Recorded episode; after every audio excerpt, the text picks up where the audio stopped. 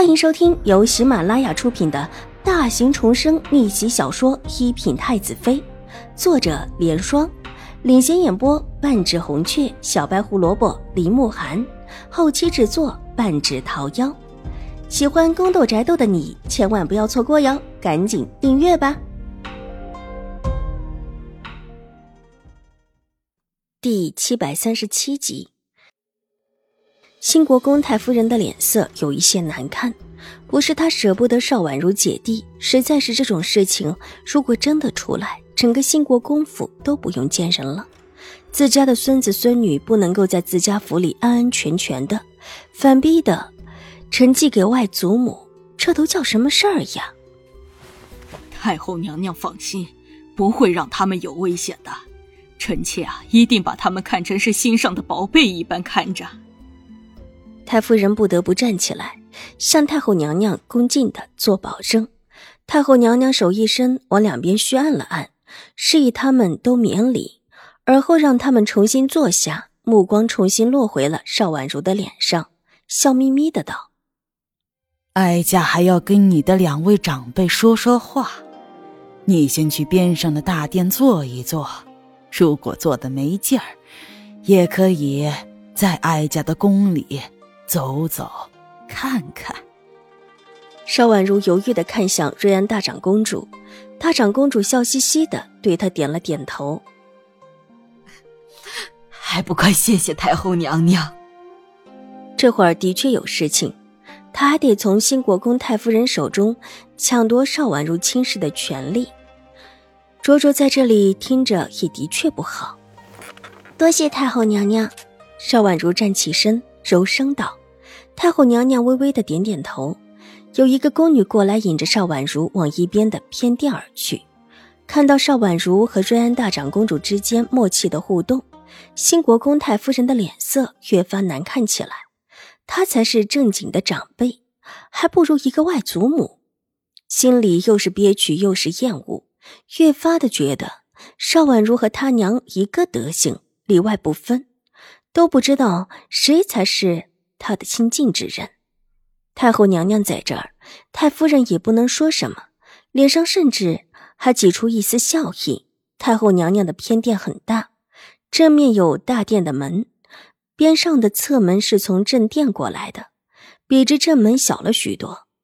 一进偏殿的门，引路的宫女就冲着坐在偏殿上的美少年深深一礼：“你先回去吧。”小轩子使了一个眼色，宫女凌厉的退在一边，然后举步离开，甚至还在离开的时候把边上的侧门关了一下。所以说，楚留臣早早便在这里等着自己了。邵婉如无奈的道：“过来喝茶。这种茶，皇祖母这里也不多。听说是玉慧安后山处种的，听说这茶味带着佛香，最是养人了。”楚留臣亲自动手替邵婉如倒了一杯茶，往前面推了推。邵婉如无奈的过来坐下，拿起茶品评了一口，忽然眼睛一亮。茶味并不浓郁，带着一种极清淡的香味，比之一般的茶味似乎更加清淡几分。邵婉如往日用的茶都是有清淡为主，用的也不多，稍稍放上几片即可。一看到茶汤上面有淡淡的绿色为佳。这味道很合他的口味，初尝之时清淡，回味之后醇厚。玉回安后山还有这种茶吗？长长的睫毛扑闪两下，邵婉如抬眼诧异的问道：“上一世，他对玉回安认知只是知道邵颜如曾经住在里面学过画，而后就是听闻瑞安大长公主在那里出家。玉慧安不是普通的安堂。”虽然比不得华光寺，算起来是皇家寺院，但是也非比寻常了。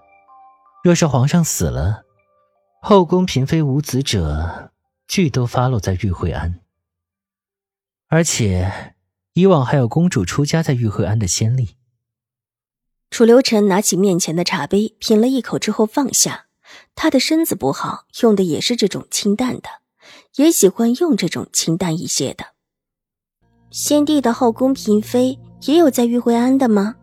邵婉如想了想，脸色微变。自然是有的。虽说之前的嫔妃不多，但毕竟还是有那么几个，全部送进了玉惠安。但是和真正女尼的住处又有些不同的。楚留臣偏低下头，苍白的俊脸上黑色的睫毛眨了眨，然后缓缓抬起头来，微微的眯起了眸子。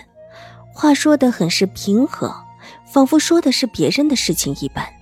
邵婉如却知道，这所谓的后宫妃嫔，原就是他父皇的妃嫔。听闻他母后在父皇病故之后，郁郁寡欢之后便也没了。这种事提起来，怕是会心里难过。只是这话说到这儿，再强转折过去，倒显得刻意了许多。玉慧庵大不大？邵婉如想了想，转了转手中玲珑的茶杯。大，整个东华山几乎都囊括在其中。楚留臣抬眸，狭长的眸子里闪烁着明灭不定的光芒，看着有几分阴鸷和幽深。